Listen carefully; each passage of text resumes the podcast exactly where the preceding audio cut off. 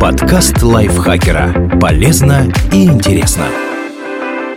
Всем привет! Вы слушаете подкаст лайфхакера. Короткие лекции о продуктивности, мотивации, отношениях, здоровье, обо всем, что делает вашу жизнь легче и проще. Меня зовут Михаил Вольнах, и сегодня я расскажу вам, что такое план персонального развития и как его составить.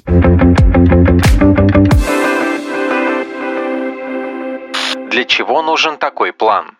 План персонального развития, который используют в HR, основан на теории намеренных изменений Ричарда Бояцеса, профессора кафедры организационного поведения и автора нескольких бестселлеров об управлении персоналом. В своей теории Бояцес прописал пять шагов, которые должны помочь человеку не только скорректировать свое поведение, привычки и жизнь, но и закрепить эти изменения так, чтобы они остались с ним надолго. План помогает разобраться в себе, определить, к чему вы стремитесь, поставить цели и прописать шаги, необходимые для их достижения. А еще предусмотреть препятствия, которые могут возникнуть у вас на пути и продумать, как их преодолеть. В итоге у вас получится что-то вроде дорожной карты, которая подскажет, куда двигаться и какие навыки развивать, чтобы добиться желаемого.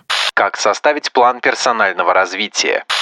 Шаг первый. Определите реального себя. Это отправная точка вашего путешествия. На этом этапе нужно проанализировать свою нынешнюю жизнь и спросить себя, доволен ли я тем, как я живу, что мне в себе нравится, а что не очень, что в моей жизни больше всего меня радует, а что огорчает, что я делаю хорошо, а что мог бы делать лучше, какие сферы жизни у меня в порядке, а какие стоит прокачать, какие полезные привычки и навыки у меня есть, а какие еще стоит развить, какие у меня сильные и слабые стороны. Чтобы было удобнее оценивать результаты, некоторые параметры и навыки можно оценить по десятибальной шкале. Насколько от 0 до 10 я доволен своей жизнью, насколько бы оценил свою карьеру или саморазвитие.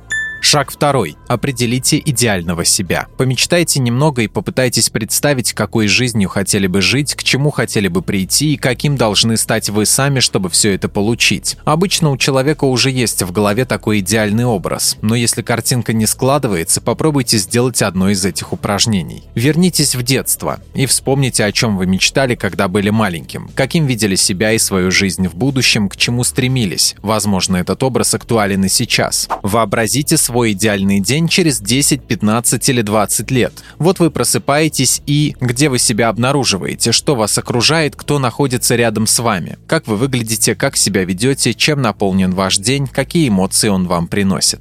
Представьте себе самый ужасный сценарий развития событий. Как бы вы ни за что не хотели жить, каким человеком не хотели бы быть, чем бы никогда не хотели заниматься. Если перевернуть получившуюся картинку, станет понятно, чего вам на самом деле хочется. Например, если в самом самых страшных кошмарах вы видите, как работаете в огромном open space, значит в вашей идеальной жизни должна быть маленькая уютная компания или вообще home office. Напишите себе письмо из будущего. Представьте, что вы уже на пенсии и решили отправить послание себе теперешнему. Что бы вы рассказали о себе и своей жизни? Какие советы бы дали? Придумайте себе метафору. Этот прием используют в работе с клиентами психотерапевты и коучи. Нужно подумать, с чем ассоциируется у вас желаемый образ. Например, с каким-то животным, фантастическим существом, вымышленным персонажем, а потом проанализировать, какие качества есть у этого животного или человека и как выглядит его жизнь. Кстати, метафору можно придумать и для себя нынешнего, так будет еще нагляднее. Сейчас я как рыба-капля, беспомощная, вялая и не могу противостоять колоссальному давлению воды, а хочу быть большим, сильным и невозмутимым китом, для которого не существует препятствий.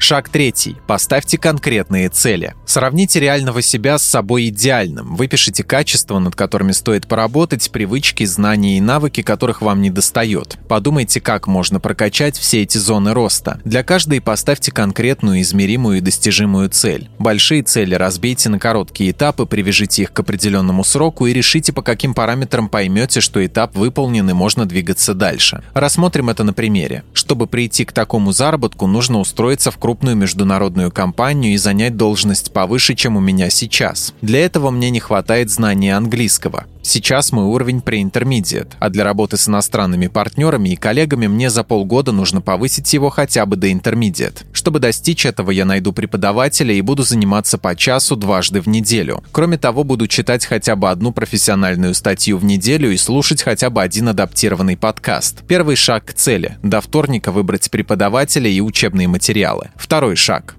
Таким образом, нужно расписать каждую цель для каждой области, которую вы хотите улучшить. Кстати, не обязательно делать это обычным текстом. Можно использовать визуальные заметки, интеллект-карты или специальные сервисы вроде My Mega Plans или LifeTick. Так ваша дорожная карта к идеальному себе будет еще нагляднее. Шаг четвертый. Начинайте действовать. Следуйте своему плану, но не пытайтесь хвататься за все цели сразу, ведь, скорее всего, у вас их получилось много. Для начала выберите одно-три направления и работайте над ними. Когда первая цель будет достигнута, принимайтесь за следующую. Чтобы успешно внедрить в свою жизнь изменения и не сорваться, лучше держать в голове еще несколько моментов. Учитывайте зону своего ближайшего развития. Термин впервые ввел советский психолог Лев Выгодский, когда писал о развитии и обучении детей но ко взрослым эту концепцию тоже вполне можно применить. Суть в том, чтобы отталкиваться от своих реальных возможностей, ставить адекватные цели, постепенно и мягко расширять список своих навыков. Если ваш уровень английского ниже среднего, вы не сможете сразу читать неадаптированную взрослую литературу в оригинале. Нужно сначала шагнуть в зону ближайшего развития, то есть выбирать детские книги или простые учебные истории. Если вы никогда раньше не пели, нужно начинать с базовых вокальных упражнений и тренировок, а не с кастинга на телешоу и так далее.